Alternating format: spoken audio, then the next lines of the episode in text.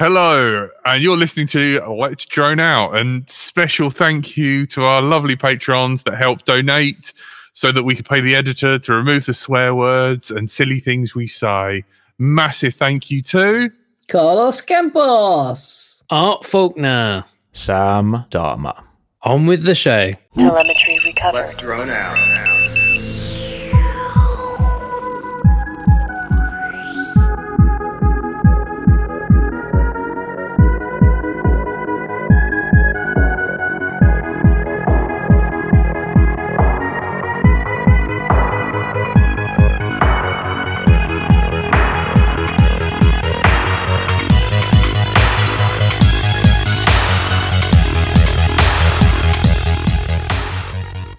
Hello, welcome to Let's Drone Out. We're on episode 426, and today we have over here the moustache loveliness of Stephen. Hello, good evening. Down below, we have Mario FPV, who's our special guest tonight. Hello, everyone. Hello.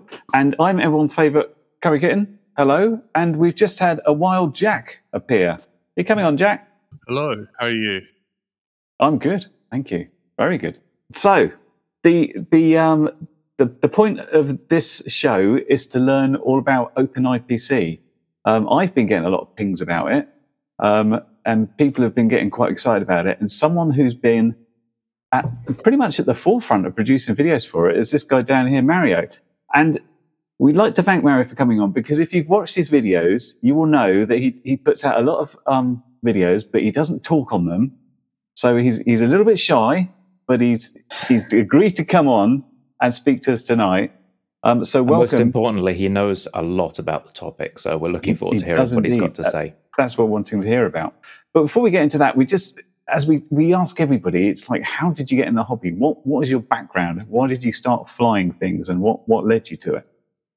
Uh, yeah, so um, I started uh, flying uh, drones uh, back in 2017 um, when I first uh, came uh, in the United Kingdom. Uh, originally, I'm, I, I'm from Greece. So um, at the, when I was here, I, I I was with another friend here. Uh, actually, we were in Manchester, outside of Manchester, in in a small village. So he was flying his drone, and I put his goggles on my head, and uh, it was really amazing experience. So I said, "Yeah, I have to buy one of those drones and start flying." At first, I started with a very small toy drone.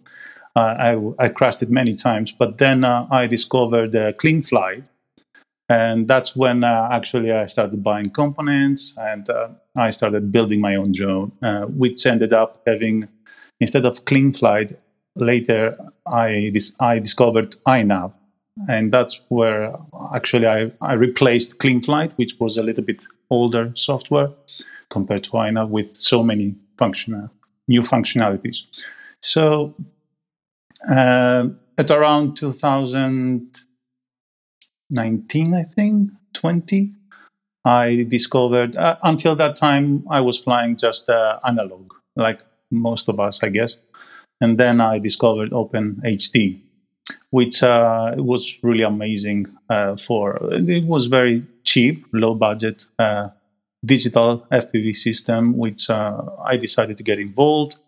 I started doing some test flights. Uh, at that time, I remember the developer was uh, Stephen Oliver. I believe most of you guys know know him already, and he did some amazing job. Uh, but then he quit uh, OpenHD. He completely abandoned the project. Uh, but uh, we continue working uh, with uh, some other uh, developers on OpenHD. We did some testings and some test versions, actually, mainly. That was when Jetson Nano started to be getting more popular, and everyone started buying Jetson Nanos, and we decided having our first Jetson Nano drones. That, Uh, that was and- quite different because the Jetson Nano was quite a big thing compared to the Raspberry Pi, where you could put the Pi Zero and it's this big. The Jetson Nano was like yeah, here. You, that- you could almost just bolt cord parts onto the Jetson Nano. It was that big. Yeah. So the first version was actually a full scale Jetson Nano on a drone. It was very bad idea, very wobbling, not not flying that great.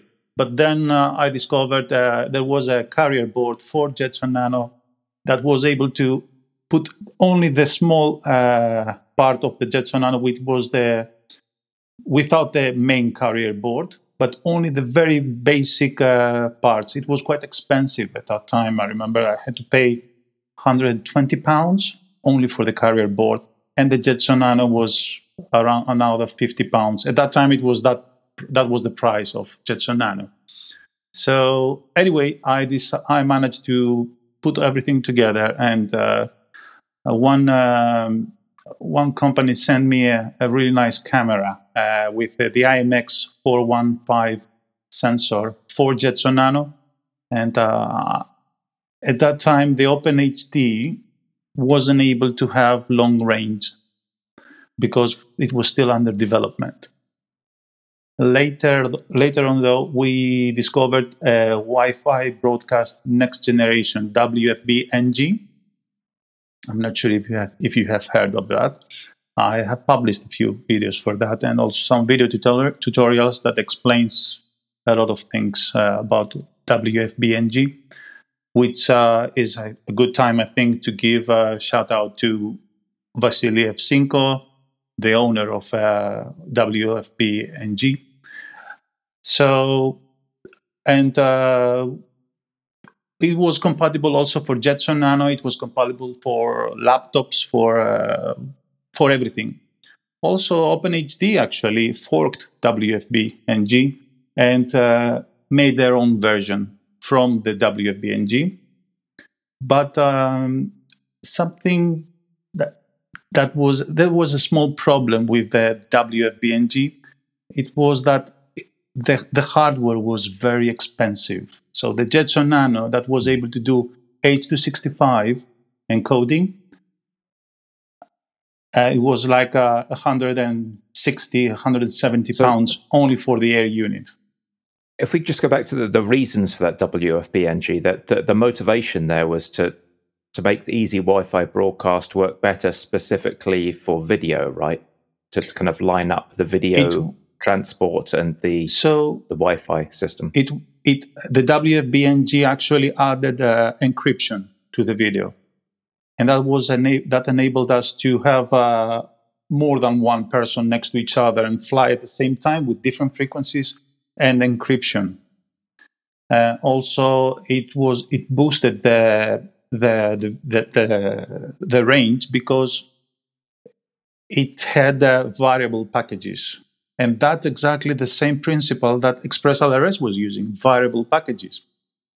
So that's why that's what Vasily did. So he took the WFB first version, which is the Wi-Fi broadcast. It stands for Wi-Fi broadcast, and improved it, added some features, and make it universal. Universal means that you don't need to be only on Raspberry Pis. You can use a laptop. You can use a Jetson Nano or you can use an, an Orange Pi. I'm not sure if you've heard of Orange Orange Pis. So you you are not bounded into a hardware only, but you have a lot of options. But like I said, back to my my sentence was that it was very expensive, and that's when OpenIPC came, because OpenIPC was costed the cameras costed like this camera uh, costs 12 pounds. And it can encode H265 and it can ha- have WFBNG on inside installed. So, so that's not just a camera, that's the equivalent of the Raspberry Pi itself yeah. and the camera module all in one board. So this chip over here, that one, is actually the the what what encodes. The sensor is here in, fr- in front, okay? So yeah. that chip is the encoder, and this is the memory, which has a very small memory. That is, that is a problem. It's only eight megabytes. That's very, very small. That's yeah. really small. But it's enough. It's more than enough to fit a Majestic. So, what is Majestic? Majestic is uh, the creation of uh, Dimitri Ilin. I think I prefer, prefer I'm pronouncing correctly the name. He's the owner of Majestic. He's ba- it's basically a streamer, a GStreamer, an alternative to GStreamer that has a lot of uh, profiles. It can do better encoding compared to GStreamer, right? So um, it's Majestic where the interaction with the hardware video encoder comes in. That you know, GStreamer could use like an AMD GPU, but Majestic can use these embedded encoders. Um, to be honest, I'm not a specialist on Majestic. Dimitri knows about Majestic, and he is the one who actually editing and uh, correcting any things inside Majestic. Uh, so I think it's better for no problem. Dimitri, okay. Dimitri to reply on Majestic things. Sure. I, most of them, I, do, I don't understand them as well. So okay. That's cool. So, so, but the, the reasons you can get these cameras so cheap is the economy of scale. So these cameras are basically repurposing the the modern sort of uh, remote nanny camera and stuff like that. The, the sort of webcams you'd see, so you can monitor your house and stream it over the internet. So the yeah. The, the silicon's already been developed, and it's just a case of repurposing yeah. them. So this hardware exists everywhere around us, especially in the United Kingdom, with so many cameras on the streets. I'm pretty sure most of them are like that, very similar hardware, and they are using very very basic software that can stream uh, 1080p 25 frames per second 25 frame, frames per second is nothing for fpv it's not good right but what we what the, the developers of open ipc did was that they took the hardware and they created a firmware to boost everything on it so instead of 25 frames per second, now we have 50 frames per second. 50 frames per second is not that bad, or 60 frames per second for that camera. And there's another camera that uh, it's still in, under heavy development recently that can do 120 frames per second. It is made by Sigma Star, which is owned by Realtek. Have you heard Realtek, the audio oh, yeah. So, yeah, it's a big company, and that's why this hardware sells in thousands worldwide. There are thousands of thousands of those parts everywhere around the world. And that's why it makes them so cheap. And we managed to bought them, to, to bought them that cheap, and now we are developing on them. That's fantastic. So you've got eight megs of flash. Is that enough to run a web server to, to interact with the camera? So there is a web server, but we're not really using them. We use uh, I we use a SSH to log in okay. into the into the Linux. It's Linux basically. It's a small, very small, compact Linux that you can you need to know some very basic commands really basic commands. You don't need to be an expert of Linux because everyone hears, "Oh my God, it's Linux! Oh my God, it's so scary! It's so so many things are happening to Linux, and I don't know them. I'm a Windows person." It's not like that. I mean, you you know how to edit a text, right? Everyone does. You just yeah. edit a text following the instructions, and if you have any questions, you will. There is a big community. Control to Q to have uh, enter. Right. Very simple, very simple commands it's not something that you need to be a developer to do. You've got that. that VI muscle memory. That's all you need, right? Just remember I, how yeah, to click VI, VI and you're fine. In, in Linux, I don't know any other editors. One one thing you, yeah. you mentioned to me earlier, Mario, that people possibly don't know is that how long OpenIPC has been going, and the fact that it's not just for FPV. Quite quite the contrary, isn't it? Yeah, OpenIPC has been around for years. I think three, four years at least. Uh, because they are using OpenIPC for many other projects. I mean, OpenIPC FPV is like a small ant compared to an elephant. I mean, this is nothing.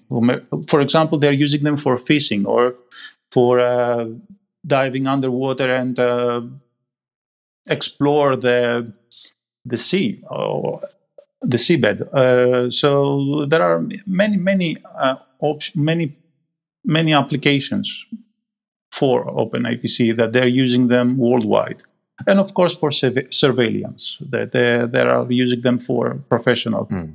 hotels, uh, casinos, and a lot of things worldwide.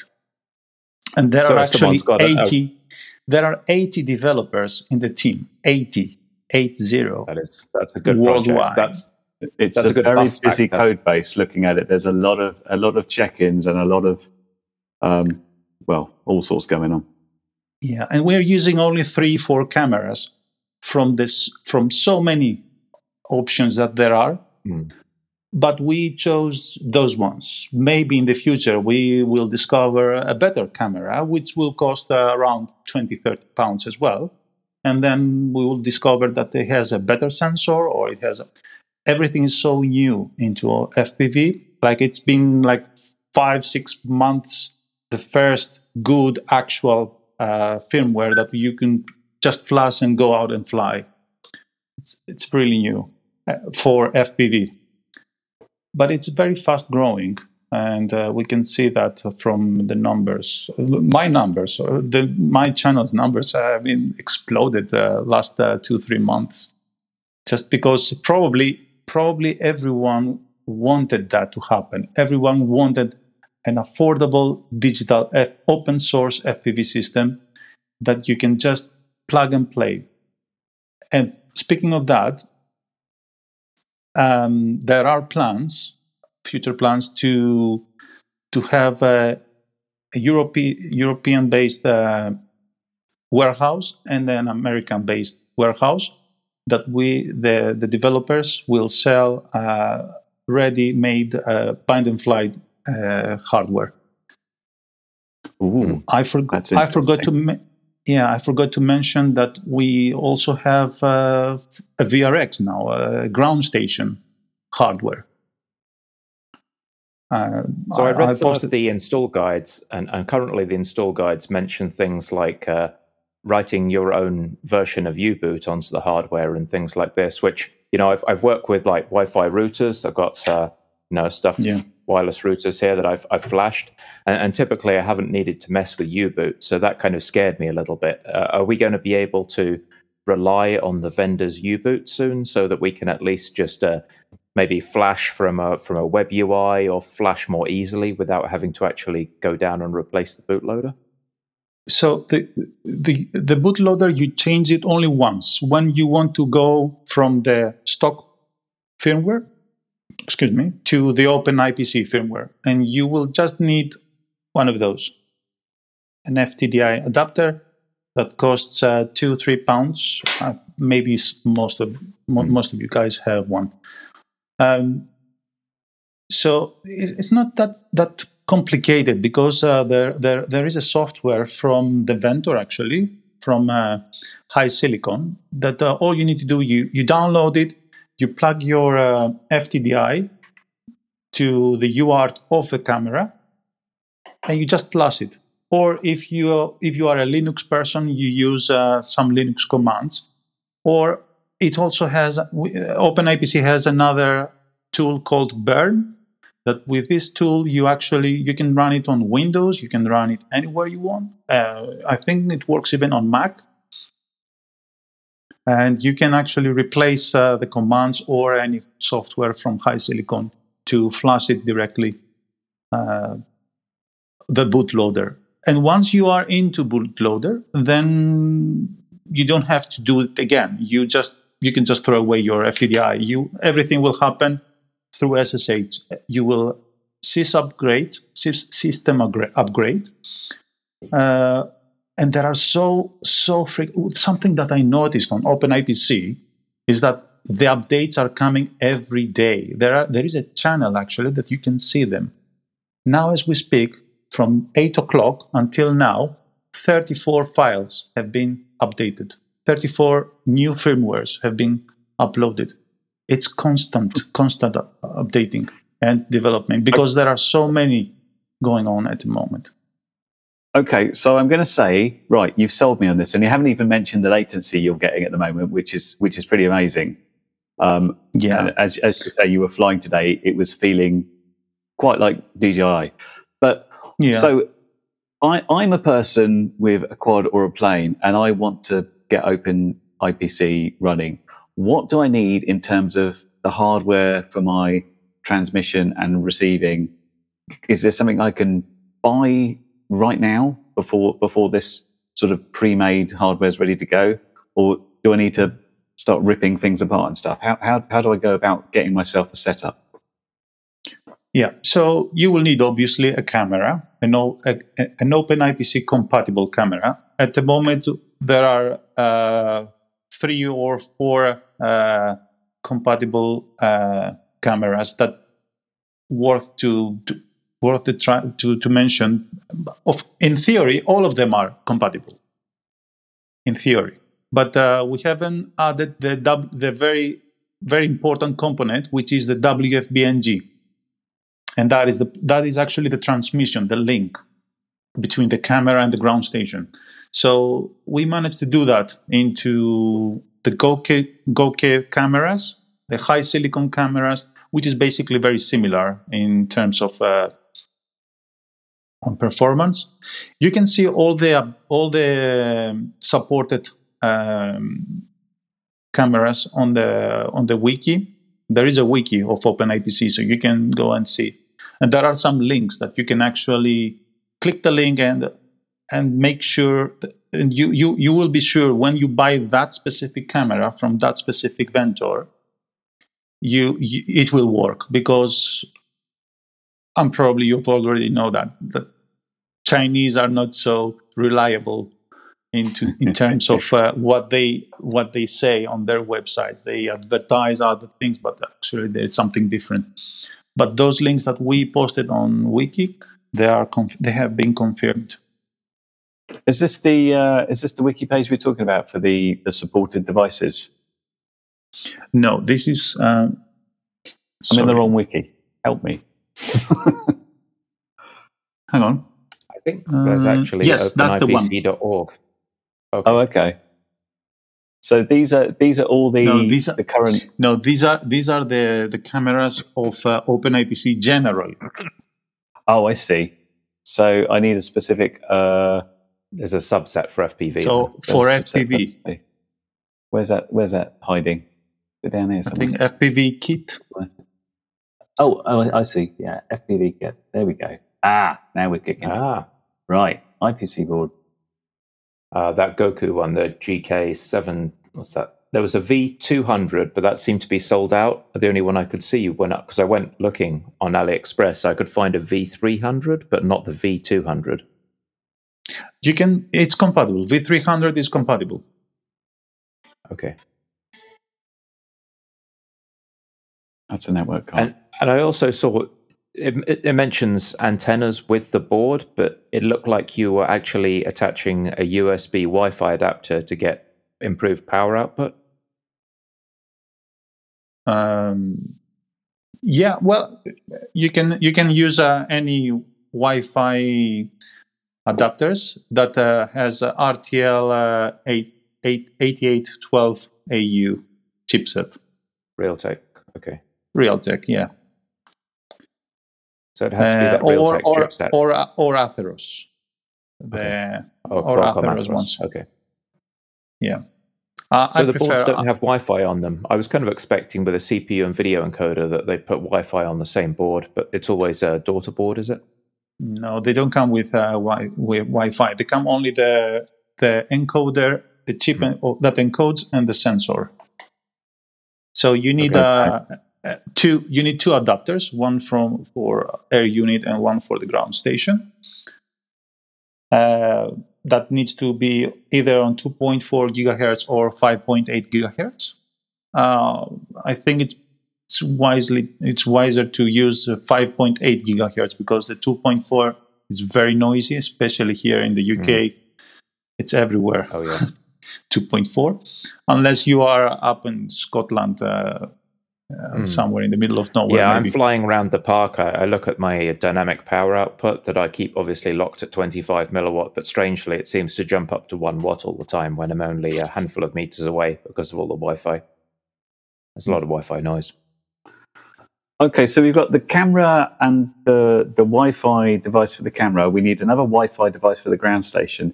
So what's our what's our sort of processor on the ground station to, to For the ground station, you back? have uh, a lot of options. You have basically a Raspberry Pi as an option if you want to decode uh, H264, or the new Raspberry Pi 5, which decodes, I've heard, uh, H265 as well. The Raspberry Pi 5. You have uh, Yeah. the Jetson Nano, if you already own one. Otherwise, uh, you can use any other Jetsons.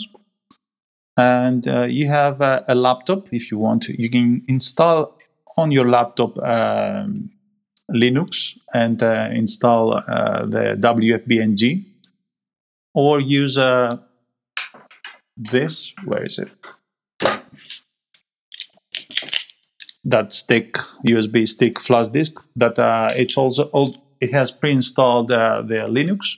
I have uploaded uh, on one of my videos this version. If someone doesn't want to actually install Linux on their laptop or their desktop and just want to try it, all they need is one USB stick of 32 gigabytes and just try it as a ground station. And then we have, of course, in my personal opinion, the best option, which is actually this. Not bad. It's actually a VRX. DIY VRX. That uh, all you need to do is just you plug on the HDMI. So it has an HDMI port, uh, an Ethernet adapter, two USBs, which one of them is connected on uh, one of the Wi-Fi adapters, and the power cable. Hey, not no hot glue, no tape. Uh, it's almost ready for market. Yeah. I mean, it, it, it feels like you might need a bit of a counterweight at the back of your head just to Yeah. stop it falling forward on your nose. So, what what is inside that VRX? Is it So yeah, it's a it's a board a, a board that actually decodes very very fast. It's a very fast decoder, H264 or H265, and the best part of all, it costs 14 pounds. I like the numbers. Perfect. I suppose the question is, Mario, is it do we all jump in and start going like, oh, let's buy hardware here, here, here, or do we say, oh, actually, OpenIPC are going to manufacture their own stuff and it's going to be pre-done, ready Yeah. to go? Do we just wait for that? I, I'd quite happily pay an extra five pounds to the OpenIPC project to buy the hardware through them and have them fix the bootloader. And they you can know, do the bootloader, they can Yeah. SSH in and do all the config. It's like you, just plug it in. Yeah, you do, yeah, that's the plan. Like I said, the plan is to actually have ready-made hardware. We we already had that ca- hardware. We just discovered it now, and we are working on it. We did. We Hmm. don't have to build new hardware. All we need now is the so- is the software, and we the software. It's it's up to our free time actually, because not all of us have free time to put on that. And uh, think- we would we, all we're asking is uh, support, like uh, anyone who wants to get involved, anyone who wants to do start doing testings, or if they know how to to to code in C++, uh, please uh, come and find us and uh, get involved. That's wonderful yeah, because news. because we believe that uh, digital FPV is is something a standard now. I mean, who, no, very few people I know that they are flying analog, and we know that uh, all the new systems they are really nice, really good. DJI, Walksnail, HD Zero, uh, they are really nice systems, but it's quite expensive for some of us. I mean, I already own the DJI system. And and it's closed. You can't buy the hardware. You can't You buy cannot- the HD Zero exactly. chips. You, Exactly. You can't cannot- buy the Artosyn hardware inside of DJI and Walksnail. It's not on the common market. And the people who sold to Walksnail have said that they're not that the people they're buying from are not going to sell to anyone outside of China. So it's unobtainable hardware, even if you knew the software. You So can this buy this uh, ev- everywhere. Yeah.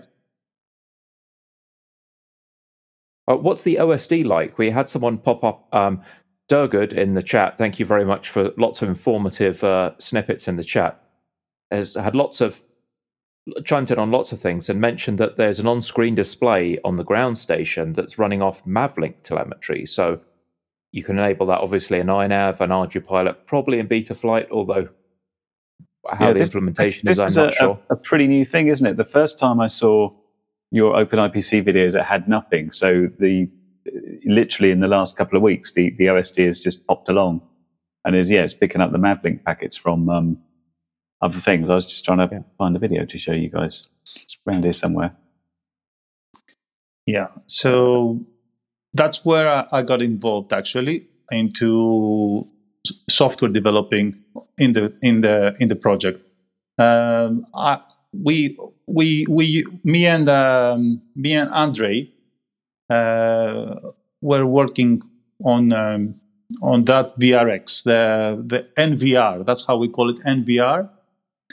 And um, so I I I added the O- OSD in that uh, in that firmware, but um, it was actually based on Mavlink, and all I did was just I I translated the Mavlink commands into OSD. Uh, yes, that's the one. yeah. So Very this nice. is actually this is something very interesting. I forgot to mention that earlier. Like I said, we have uh, the Majestic uh, software that is actually doing uh, the video encoding. Uh, There's also another thing that another encoder which is fully open source, uh, the VENC. The VN, it's. Uh, I think we should find another name for that because VENC means video encoding and VDEC means video decoding. So VENC and VDEC was actually the first version of uh, this system that you see now, that video.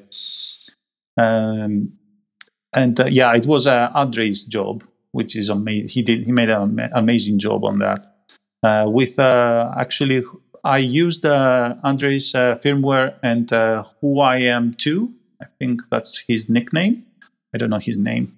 Like I said, there are so many developers in that project that I honestly don't know them all. Um, so I mixed uh, all these those two firmwares to create the first version of uh, that video that you just saw. And I, all I did, I just added the OSD into the C++ source code. Uh, but then another one person that I would like to uh, to mention is that Bang Din uh, created a new OSD, which is based on uh, LVGL. Anyway, th- this is quite deep uh, into source coding, but uh, with this, I think I Oh. heard the AX guys talk about LVGL when they're looking for a lightweight way to draw screen widgets. So I guess it comes up in the So- context of so now we are- graphics. now now we are working into a more highly sophisticated better so, uh, osd again based on uh, mavlink. So really soon we will have uh, the first version. There are a lot of things that need to be fixed addressed. But uh, yeah he did a really nice job he he added uh, this OSD on LVGL. Like I said, all of us are just contributing and we are just using our free time on that because we believe that we want to to have an open source low budget very very cheap like if you add all these prices that i just mentioned it's like roughly 50 pounds for everything right so 50 pounds to have a, an all included uh, soft uh, digital system you just need of course uh, goggles or a, a monitor for that for that to to be fully fully working This episode was recorded in front of a live online audience, downloaded and edited to make sense when it's played audio only, censored to please the iTunes people, hosted on the internet, forwarded through to your podcast provider, downloaded, playing on your device, and is now playing in your ears, all thanks to our Patreons. Consider joining them, and you'll also get other online benefits. Find out more at patreon.com forward slash let's drone out. So uh, I, I suppose the, uh, the the question we'd have, aside from the fact that how do we get it and how do we do it, which is like read the wiki and buy some stuff, is what's what's the immediate plans from your point of view towards the the FPV part of OpenIPC? What what what's the plans there in the next sort of six or twelve months? Um, of course, we want to perfect completely this camera, the new camera with a 120 frames per second or the 90 frames per second and 1080p. To be honest, uh, I prefer that that mode because the 1080p uh, is much much better compared to 720p. And uh, I was flying today with 90 frames per second, and I couldn't feel any latency at all. So the plans, the future plans, is to perfect that that camera to make sure that it's working flawlessly, and uh, then improve a little bit the the VRX, the VRX part. Also, we would like to add support for more uh, Wi-Fi adapters uh, because there are a couple of one or two more adapters that uh, they can support uh, monitor mode and injection uh, package uh, for for us to to be for them to be compatible for with the WFBNG. And and of course, when we feel that we actually have some people that they want actually to buy it and use it, then we will start building uh, ready-made uh, bind and fly uh, kits that we can just uh, ship them worldwide. But that, for that to happen, we we need uh, support from the com- community because uh, yeah, uh, I forgot also to mention uh, the owner of OpenIPC. The, the, the, there is an owner. The, the, the owner of OpenIPC is Igor, Igor uh, Zalatov, that he keeps uh, telling to people that no one is actually putting uh, any donations or not even two or five pounds just to show their support because all these uh, develop they are really they are software engineers those one these guys. Uh, they are working as software engineers and they are doing that in their free time. The open ipc fpv and no one is paying them. Of course in an open source project you're not expecting to be a millionaire and um, no one wants actually to donate no one is asking from anyone to donate a million. They're just asking to donate five pounds because five pounds will not make anyone a millionaire or a rich person right? It's just you're buying a coffee to someone that wants something for everyone. Perhaps it's the problem that um, ipc f- from our point of view from fpv is starting to get known about but at the moment it still looks a little bit like oh this looks complicated. I, I think it might scare people off if they're not from a technical background currently.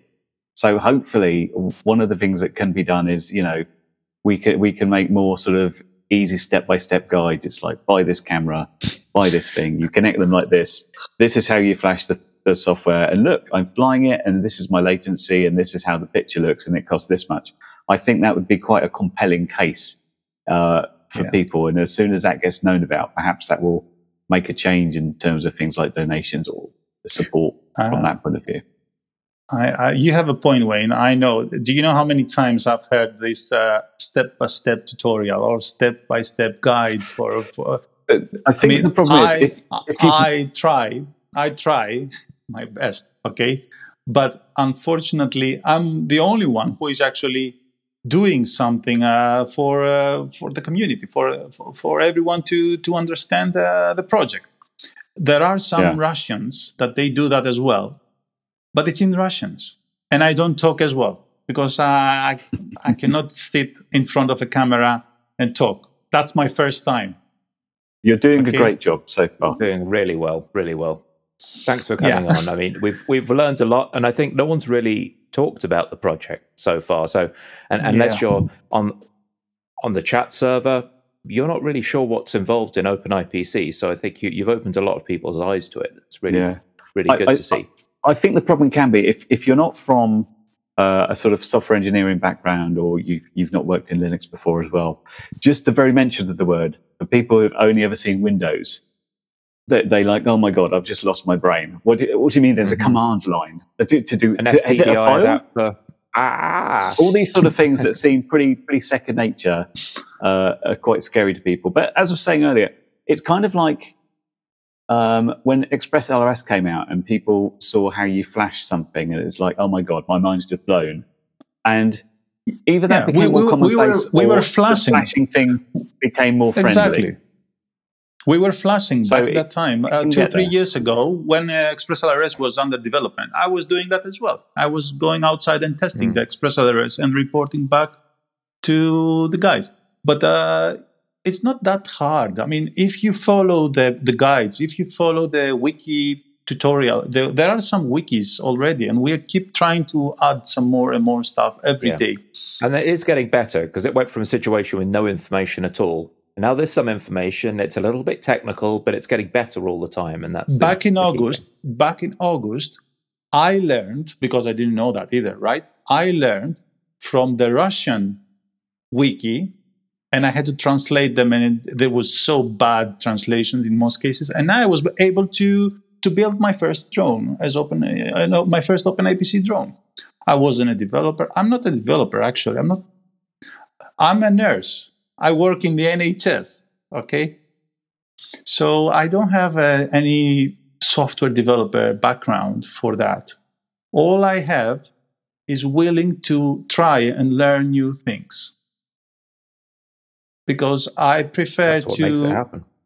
I, I prefer to ha- to have that as a hobby instead of just buy a ready-made DJI that will cost 600 or 700 pounds and just fly with it. I prefer to build something with my own hands, and I, and that makes me that will make me feel uh, proud of what I built because I will fly it my own creation. I will fly it my own creation. So the, the one comment that we've got here is the footprint. Now, this is kind of a different conversation to what we had with OpenHD because you've got the video encoder and the camera all in a single unit. You're kind of limited by the size of that circuit board. And I, I've noticed you build your own drones, but you, you build kind of big drones, right? So you're running iNav and you've got eight inch props. For most Yeah. of us that are building Se- maybe five inch. inches or Se- perhaps even inch. even oh it's a seven inch okay or below below a five inch maybe even micros do you see a, a way that this can be used on those systems as well is there a way that maybe a, an adapter can be printed is there a way that it can fit into frames in a, in a clever way Yes, there is. There is because I, I actually did that uh, with Open uh, OpenHD. I was able to fit inside the OpenHD, inside the a three-inch frame, uh, a Raspberry Pi, a camera, a very large camera, which was actually outside of the frame, to be honest, but it was in a 3D printed mounted, and uh, yeah, it was flying great. And I was able to do eight kilometers without three-inch uh, micro. So if you exclude the Raspberry Pi from all this equation, you actually you're removing weight, right? Hmm. So it's much so easier. most to do frames they're made to take uh, 19 mil the old cameras were what 22 mil jack was it So do you yeah, think we'll get down to a 22 mil size I mean, it, it some- sounds doable within a five inch, doesn't it? Because you're talking about a camera and five- a, a five board. inch. So Yeah. this the, the iFlight, the iFlight as I I'm using the iFlight frame. It's a seven inch frame, and it fits. Hmm. yeah It loads of space in a 7 inch yeah I know, but even on a five inch, it would fit. It's Hmm. it's just the arms are bigger. That's not a different. I mean, Hmm. on a on, But a, if you want to put the camera inside the case in in a proper camera mount, because the camera I think you. The, the circuit boards were 32 by 32 millimeters. yeah, it's inside. So It inside. Hmm. You see that? It's inside. Yeah, yeah. I'm just wondering if there's a way to make it, you know, if, if some of us who are flying freestyle and are going to crash a lot to try and make it so it's in a protected area like you'd have with with other cameras. Yeah, I, I see what you mean. Well, for that, uh, it will require uh, 3D print something, or maybe uh, in the future, a manufacturer would uh, actually build something for that. But uh, at the moment, everything is uh, DIY. So I'm just using foam around it and I secure it like that. And believe me, I've crashed several times. Nothing really happened. So It's, It's well-made board. It's okay. it's well protected. And yes, iFlight is quite popular uh, company, and it makes it builds good frames. So also that yeah, also that camera, I have to say that it's quite durable. I mean, you need to physically damage it in order to break. We were having that conversation earlier with uh, Mm. Wayne that I, I was accidentally flashed the wrong bootloader in both cameras and I was able to recover them because there are so many hidden uh, ports and pads in these cameras that you can actually unbrick them. I was able to brick them and I unbricked them. And Well, if hooray. you don't if you don't know how to do that, there are a lot of developers uh, in the, our chat in our channel in our OpenIPC channel on Telegram that they are always there willing to help you guys. So please join us. Well, I guess one bonus is you don't have a ribbon cable anymore, do you? Because the sensor and the board is is Yeah. one. So Exactly. That's better. Yeah. yeah, that was exactly. the thing You you, don't only have, to have, look uh, at to make it go. And um, I'm pretty sure that Curry Kitten already knows that uh, those ribbon cables they don't tend to be so durable. Uh, it happened to me. I hated them to be honest, and I was so happy that we don't need them anymore with these cameras. Yeah. It's a Well, it's I- one ha- one piece of all together, all in one. I was just going to say, I don't know about how you're feeling, Stephen, but it, it, it makes me excited and I, I have to try it Hmm. and start getting my Yeah. shopping list together to see uh, how it's all about. So, yeah, expect some pings from me, think- Marios. it's going to be a while My before I can right test thing. it on the little quads, but uh, yeah, it's something I might have a go at on the bench. Um, yeah, I think I think when you're testing this stuff out, it's it's much less hassle to have more room than you need because you don't have to start messing around. This is stuff you might want to take on, take off again, mess around with, start messing around with, and, and like put it back and forth. And when you're talking about Yeah. squeezing things in, that's when you're like, okay, I'm at my final configuration. Now I'm going to start making bespoke pieces to get it in something much smaller than it was designed for. Very exciting indeed. Yeah. Mario, Well Can. I can you- I can I ask something, please? Just because I feel Sure. like uh, I am uh, I am actually representing the whole team, but I would really like to shout out uh, their names in your live so everyone knows the the people that they actually behind of behind all these.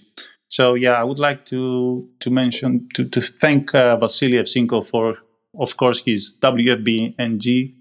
That uh, thanks to that, OpenIP, OpenIPC FPV exists because we have the full version of that, and OpenHD actually used that as well. I would like to thank uh, Igor uh, Zalatov. I think I'm prof- pronouncing correctly his last name, which is the owner of OpenIPC, and um, Dimitri Ilin, the owner of Majestic, Chronix, uh, for the FPV version. He was the one who actually took the first OpenIPC camera and in, inserted the WFBNG in the first camera, and that's how we had the first version of. Uh, he's the main the, the, the main developer on FPV version of OpenIPC.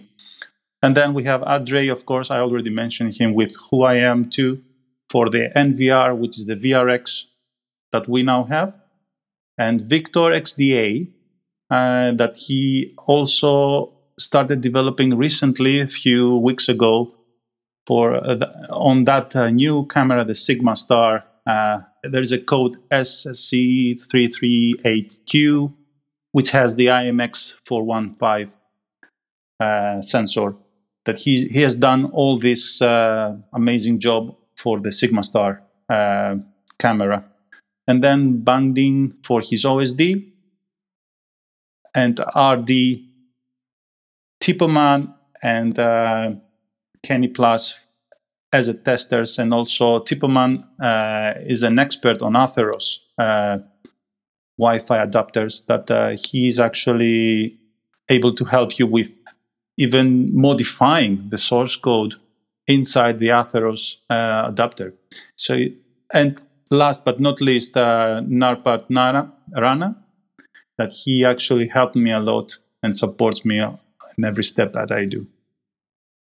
So you can see there are a lot of people that uh, they are so, they are involved on this project. It's not just me that I'm just publishing YouTube videos for this project. Uh, Yes, So and I know you asked some of them get- to come on, but they didn't Try- speak English to- well enough to do it. yeah, none of them can speak uh, uh, that great English. I cannot speak so well English. I mean, I can. You're I, great. I am Don't pretty worry good. about it. You're great. I'm here Doing few really years. well. But uh, Yeah, yeah, man. Like, There's plenty of people in this country who speak English worse than you do. Don't worry about it. yeah, natively. Yeah, yeah, native people, people. who were born here. Yeah. Yeah, Tony's one of them. In Yep. it's like grunts. It's like. hmm um, Jack, you had a question. Mar- yeah, Mario. Um, I noticed like you mentioned you flew uh, CleanFlight and then moved straight to iNav. Um, did you ever try Betaflight, or were you just unaware of it, or did the name put you off? Because it's like yeah. beta, yeah, yeah, of course. beta. Yeah, I, I flew beta flight uh, several times. Um, the the only downside about beta flight is that uh, it doesn't have uh, position hold, and it doesn't have all these uh, navigation systems that iNav has. Which that's why that's the only thing that I prefer. That's why I prefer iNav. Uh, it's a, just a personal preference, nothing else and it will be support it's it's fully supported also betaflight is supported by by openipc as long as there is an I- mavlink it supports uh, openipc it will work Yeah.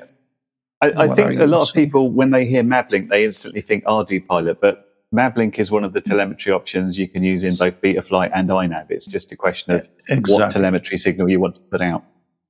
exactly exactly so both uh, inav and betaflight now support uh, mavlink and that's good news that's really exciting news because with mavlink you can do serious ground stations not just uh, us that we use them as fpv hobbies uh, for freestyle or anything like that you can use some professional equipment that you can actually do some serious serious long range like for example and then you can the- sell it and you can fund the project. yeah. There are some records of uh, 100 kilometers range, but not in the UK. Very nice. Yeah, I was able to So do someone- a few kilometers. We're not supposed to go mentioned this- beyond line of sight, but so It's fine if you've got good eyesight. Yeah, I mean, if you can see see a hundred, just need bright LEDs. You can see a hundred k, it'll be fine. Bri- with This, bright uh, LEDs, no, no joke. I could. We flew. Well, someone flew something at night, and there was this big pylon ten kilometers away. He wanted to get to, and he turned on his LEDs, and we could still see it. That's how bright they were. So line of sight, ten k, Okay. no problem. okay. So I, I, I asked if you could fit them in a regular quad, and someone said uh, QCZEC, maybe something like Kazek, uh, have 3D printed case. And uh, yeah, so there's an image of the case. I found it. Um, there's a printables file, and I guess this is the this is the VRX board that you've got inside your 3D printed case as well. Um, we can look at the size of the VGA port, I guess, to see it's it's still quite large, but he's got some brass inserts and things. It looks like a nice bit of kit, and then I guess the USB Wi-Fi module that could be elsewhere in the quad behind it. Right? Yeah. Of course. Yeah.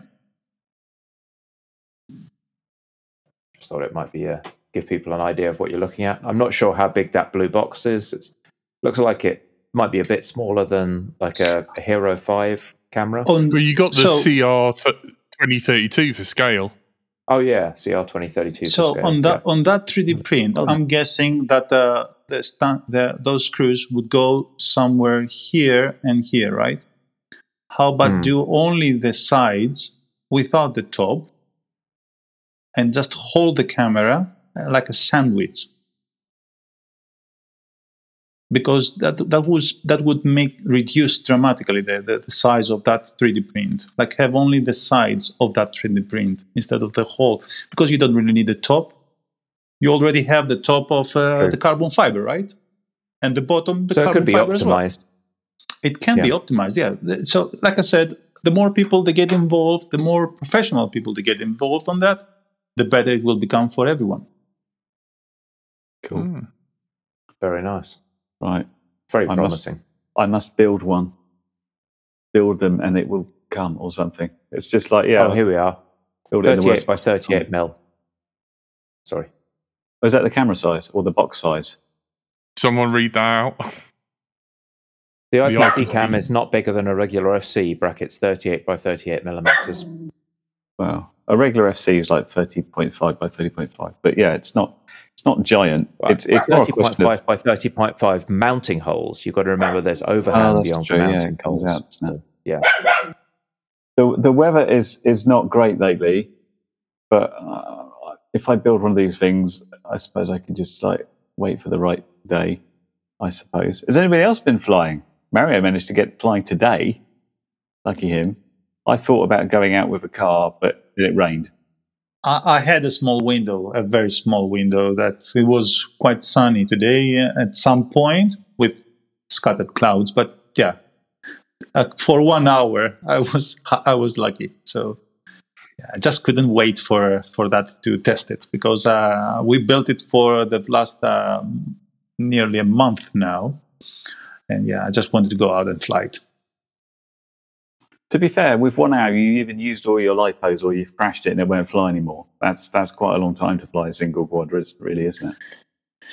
Yeah, well, when you go for a maiden flight for something that no one has ever flown before, you need to go through so many tests and uh, checkings and again and check, check again, check again before. Because if I crashed it, I wouldn't have a second one to test.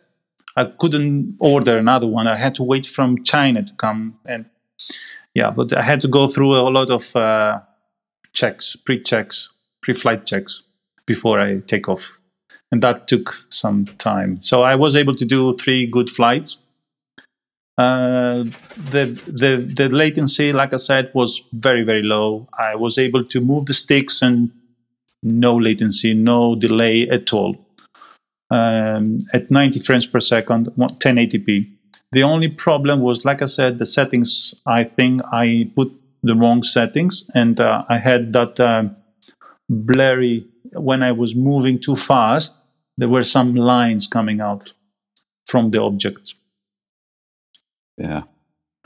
So But I suppose that's, um, because you, That's you- something that we will work on. yeah, sorry, because Yeah, you've you've measured the latency by sort of like filming a TV screen, and you can sort of see the difference in, in frames by counting it that way.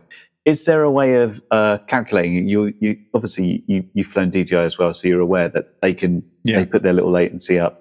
Uh, Walksnail So does the same. we did some we HC0 did some says there isn't tests. We, we did some uh, latency tests uh, versus a screen with a high resolution timer, a millisecond timer, and uh, we were able to have uh, a 1080p, 90 frames per second, 36 milliseconds.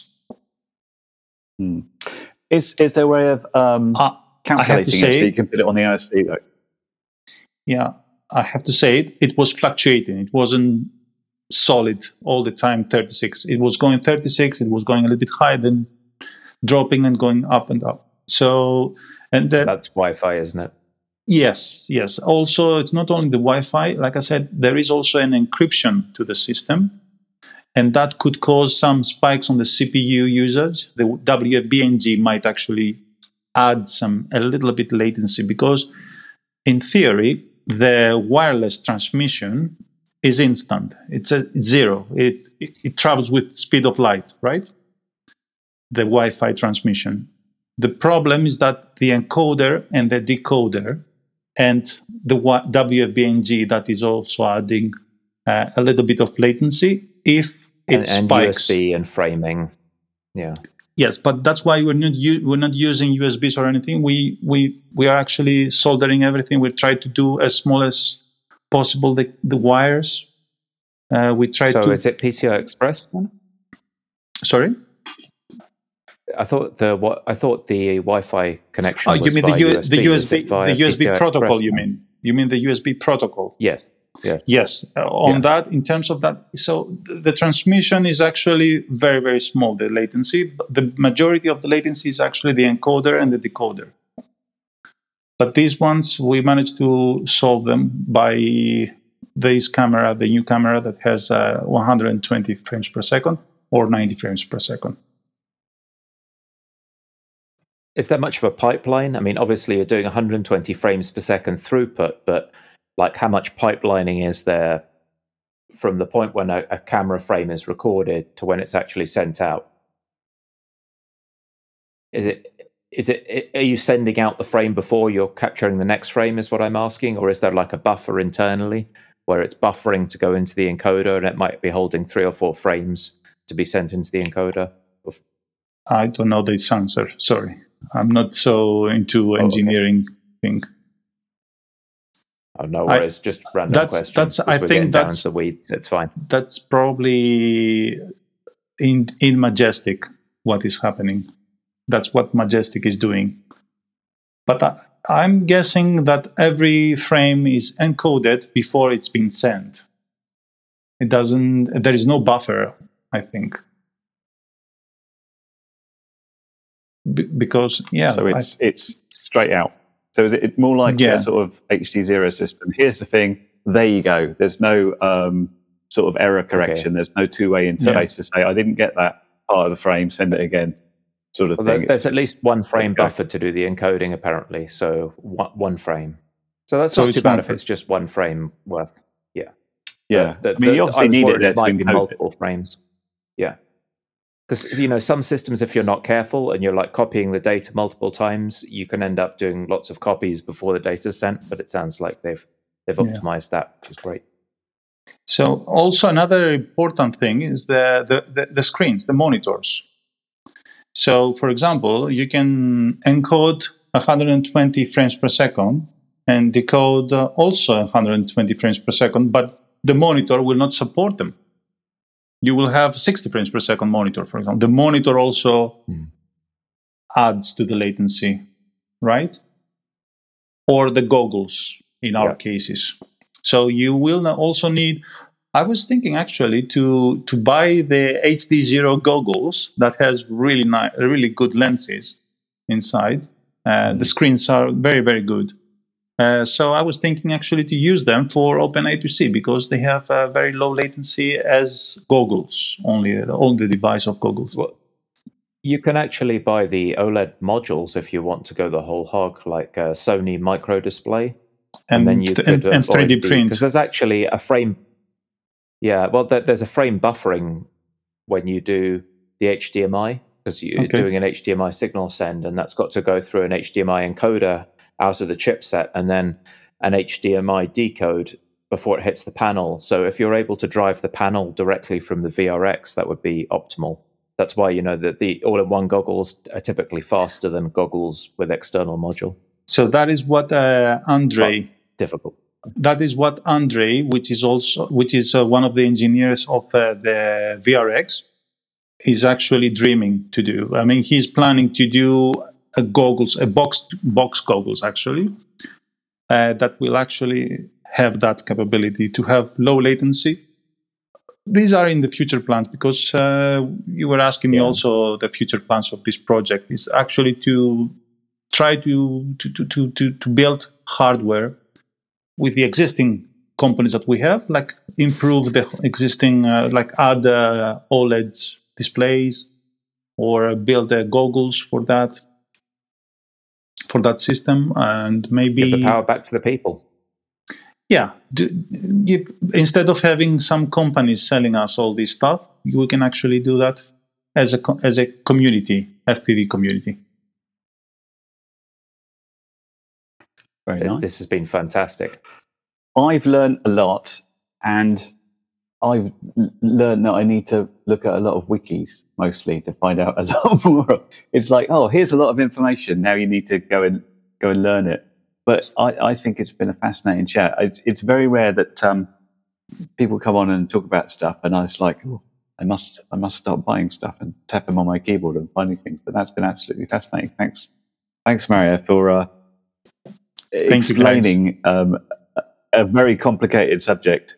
Um, but hopefully uh, we'll all go in and play with it and we can sort of make it easier somehow by, by playing as, with it. As a follow up, if people want to get more involved, where can they find you? Where can they find the rest of the Open IPC FPV team? So, Open IPC website is openipc.org, right?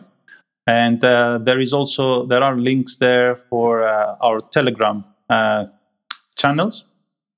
I recently created an official OpenIPC FPV system Facebook group, which they can find us there as well.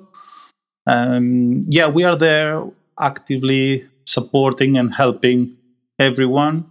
Uh, we want people to start getting involved into this. If they know how to to write source code, we are more than happy to accept their push request push uh, requests on pull requests on the G- GitHub. Um, and if someone is happy to spare a couple of pounds for uh, the developers to just buy them a beer or a, a tea, please do that because uh, they truly deserve it because they started this, they bought their equipment to build something for everyone. And I think they deserve a few quids. Very cool. Thank you very much. Yep, support the developers. The, Always the better this, the sooner this can happen, the better. People have been complaining about DJI for years, and to see a serious contender, it's fantastic. Thank you. Yeah, it is. So, um, yeah, we, we've told people where they can go to find you on, Facebook, on the website, uh, and elsewhere. Um, a big thank you to all the developers. Please, if you can contribute to IP, OpenIPC, do so. Help them to get hardware out and to you know get customized hardware that's better for FPV. Um, and thank you very much for, for Mario for coming on and explaining it all. Um, thank you to our scrolling list of patrons at the bottom who help us do the show and keep us going week after week. Um, yeah. Curry, you want to wrap it up? Yeah, so thanks uh, to everyone on the call, and let's say goodbye to Jack, who's down there. Thank you for tuning in, guys. Bye to Mario, and thanks very much for coming on, our special guest. Thank you very much for making me feel so comfortable and uh, for the invitation. And it, it really helped me also as a YouTuber to to improve a little bit and get out of Uh, my we'll you see, did a great we'll job, see safe on Safe videos all the time now. yeah, you, you're gonna have to do more talking and Yeah. stuff. You- Believe in yourself. Okay, guys, I will. I will. You All right. did. Thank you for making me feeling so comfortable. Thank you very much. I really appreciate it. No problem. That's Let's say cool. goodbye from Stephen with his lovely moustache. Goodbye, everyone. Have a And good I week. am- Catch you next time. Everyone's favourite curry kitten. Goodbye. We'll see you next week. Thanks for joining us. Bye. Bye. Bye. Telemetry lost.